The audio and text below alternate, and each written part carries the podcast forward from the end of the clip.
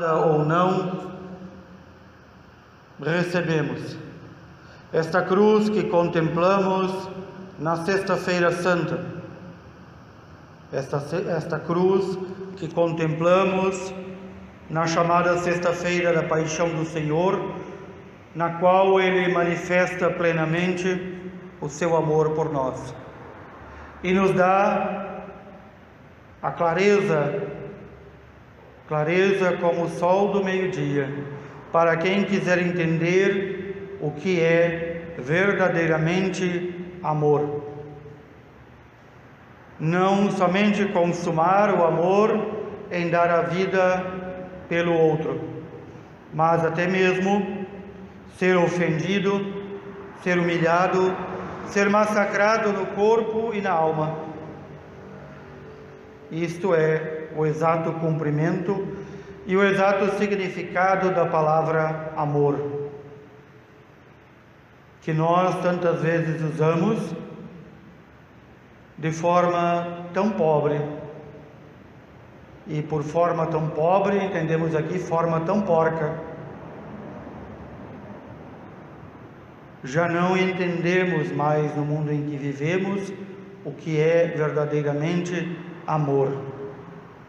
Prometemos o nosso amor a tantas coisas do mundo, a tantos seres, a tantas coisas, Há aqueles até que prometem o seu amor aos políticos, aos times de futebol, a uma vida de gozos e alegria. Todos estes que não sabem o que é verdadeiramente o amor, quando encontram a dor, não sabem como viver. Porque nenhum ser deste mundo, nenhuma coisa que foi criada para este mundo, nenhuma das nossas associações, grupos ou qualquer coisa humana pode corresponder ao verdadeiro amor e pode nos sustentar quando vier a dor. Essa Sexta-feira Santa, Sexta-feira da Paixão, é um momento especialíssimo de contemplarmos a cruz, mas não só a cruz do sofrimento e da dor, mas a cruz com o Cristo crucificado. É este o centro da nossa fé. A cruz com o Cristo crucificado. Sem o qual a cruz vazia pode se tornar apenas duas madeiras cruzadas sem nenhum sentido. A cruz que cada um de nós carrega sem Cristo é só momento para lamúria, reclamação, angústia. Esta cruz sem Cristo, sem a ajuda de Cristo que nos ajuda a carregá-la, sem que a entreguemos diariamente a Cristo, é nada. E por ser nada, se torna mais um peso. Quantos que não conseguem mais arrastar a sua cruz, a sua cruz particular e a cruz coletiva em que vivemos no mundo tomado pela doença e a enfermidade, e então se rebelam. Se rebelam como o cão que tenta morder o próprio rabo. Uma rebelião que não leva a nada. E já não encontra então sentido nesta vida e muito menos vai esperar a vida eterna. E portanto, vendo que as coisas do mundo não lhe correspondem ao amor que ele oferece, este que anda em círculos, como um cão que morde a própria cauda, o próprio rabo, este, ao invés de se rebelar contra si mesmo, se rebela se afundando mais ainda nas coisas do mundo. É por isso que vemos nos dias de hoje tantos alcoolizados, tantos drogados. Não conseguem transcender de si mesmo.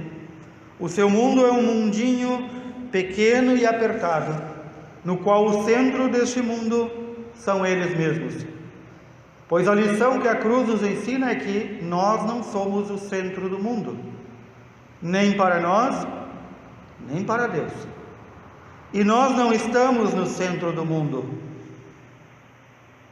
Se a cruz nos ensina, pela entrega de Cristo, que é o verdadeiro amor, a cruz ensina também que ali há a verdadeira dor e que as nossas dores e sofrimentos, sejam físicos, morais, psicológicos, não são nada diante disso.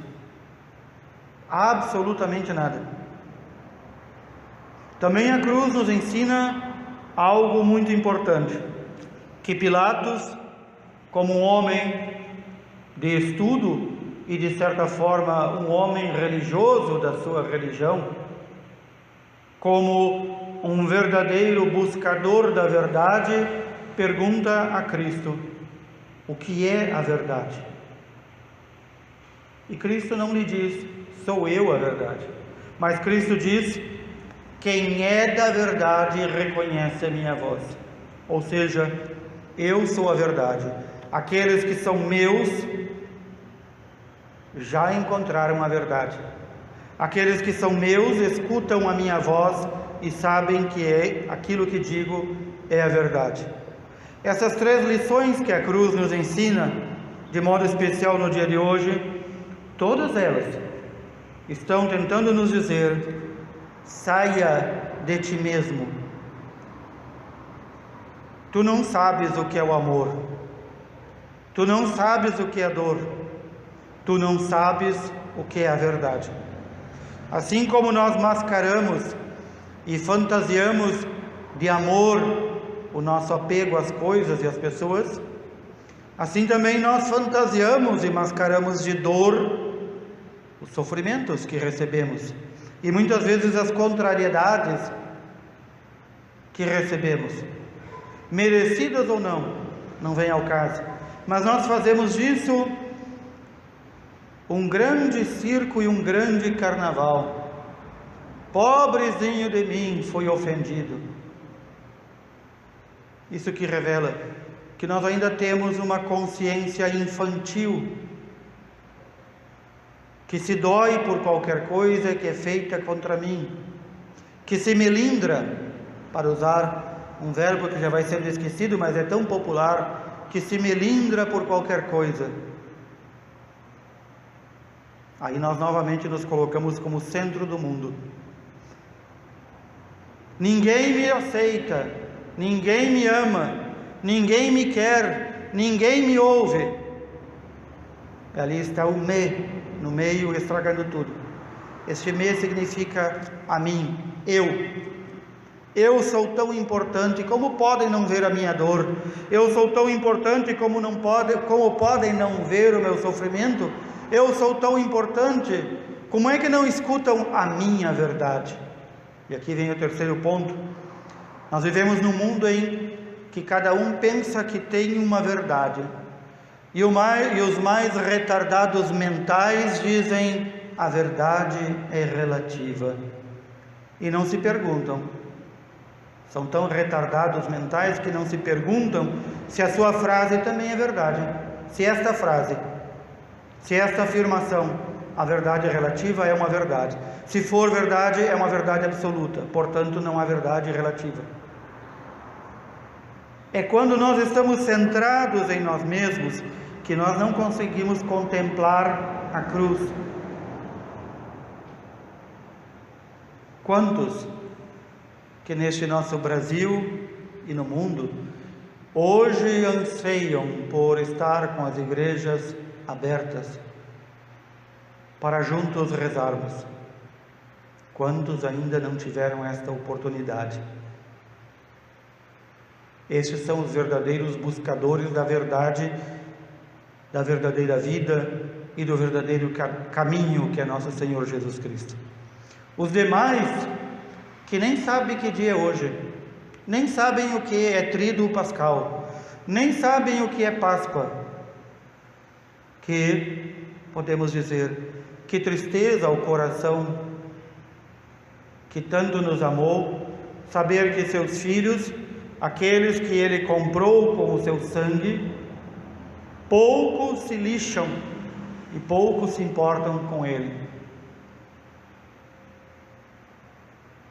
São pessoas que vivem no seu mundo, no qual elas mesmas são seus reis e, portanto, seus seu próprio Deus.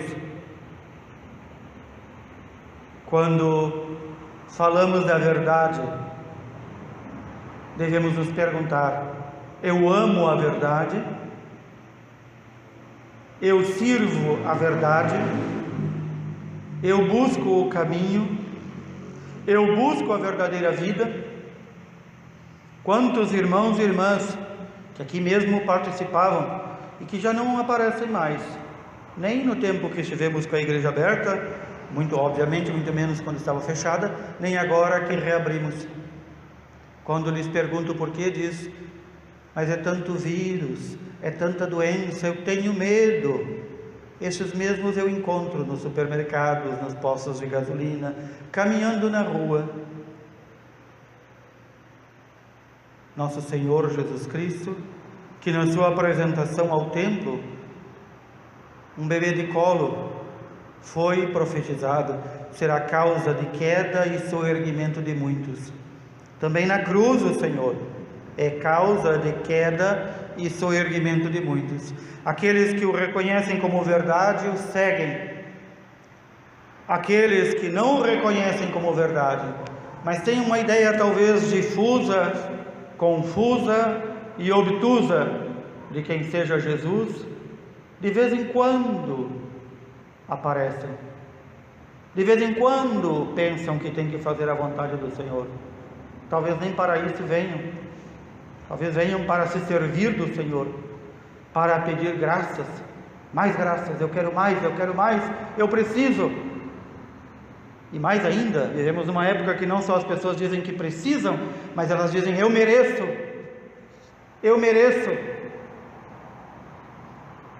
Muitos não vão se reconhecer e vão dizer: não, eu não me considero digno. E essa é a posição correta de um cristão. Nós não somos dignos de absolutamente nada da parte do Senhor. Mas lá no nosso fundo, quando nos chega a dor e o sofrimento, e nós não contemplamos a cruz, nós dizemos: por que isso foi acontecer para mim? Que mal que eu fiz? Ou seja, está dizendo: eu não mereço a dor. Eu sou muito bom. Como é que eu estou sofrendo tanto se eu não fiz nada para merecer isso? Não sabem, não aprenderam ou não quiseram aprender que o sofrimento é redentor, que é o que o Senhor nos ensina na cruz. Que o cristão não é um masoquista que procura sofrimento, mas é alguém que aceita o sofrimento para transformá-lo no amor de Deus em perdão de seus pecados e reconciliação do mundo pecador. A cruz nos ensina tudo isso, queridos irmãos e irmãs. A cruz que hoje contemplamos, bendizemos e adoramos o Cristo na cruz, nos ensina tudo isto. E não só na Sexta-feira Santa, e não só na sexta-feira da paixão do Senhor, mas todos os dias. Neste dia em que ao povo de Deus foi vetado beijar a cruz, que vamos expor logo mais, nós devemos, ao voltar às nossas casas, tomar o Cristo crucificado que temos e beijá-lo. Não com aquele beijo sujo, nojento, asqueroso de Judas. Mas com o beijo, realmente, que pode transformar a nossa vida. Aquele beijo que damos com os lábios, mas na realidade é entregue com o coração. Hoje é o dia, queridos irmãos, de modo especial, no qual diante da cruz nós colocamos o nosso coração. Prestemos atenção nessa Sexta-feira Santa. Ela caiu neste calendário na primeira sexta-feira do mês, no qual celebramos em toda a primeira sexta-feira do mês o dia dedicado ao Sagrado Coração de Jesus. Que bela harmonia neste ano, em que caiu na primeira sexta-feira do mês. Mas ainda nos convida esta coincidência de datas para diante da cruz colocarmos o nosso coração. E quando colocamos nosso coração, colocamos todo o nosso ser. Para quê? Para como as três santas mulheres, nossa mãe Maria Santíssima, sua irmã Maria de Cleofas e a ex-grande pecadora Maria Madalena, nos colocarmos de pé, de joelhos, diante da cruz, chorarmos os nossos pecados e aguardarmos, confiantes, porque este coração misericordioso do Senhor, hoje na cruz, ele é vazado. A lança penetra e rasga inteiramente o coração do Senhor. O evangelista João, que estava aí junto ao pé da cruz, o único homem que se colocou aí para consolar e apoiar a Mãe Santíssima, ele diz, ele acabou de nos dizer no Evangelho, do coração saiu sangue e água, fonte da misericórdia para nos purificar de todos os pecados. Coloquemos, portanto, neste dia o nosso coração diante da cruz do Senhor. Ao chegarmos em nossas casas, quando beijarmos o crucifixo, ou melhor, o crucificado, aquele que foi crucificado por nós, coloquemos aí o nosso coração nesse beijo. E não o beijemos somente hoje, mas beijemos todos os dias dizendo: De novo eu estou aqui, Senhor. De novo eu preciso que tu me lave com que tu me laves com o teu sangue redentor, com a tua água purificadora. Que assim o Senhor nos prepare para sermos um povo fiel, um povo contrito, um povo silencioso, um povo que observa que este coração amoroso que do alto da cruz gritou: Tenho sede ele tem sede de nossas almas. Louvado seja nosso Senhor Jesus Cristo.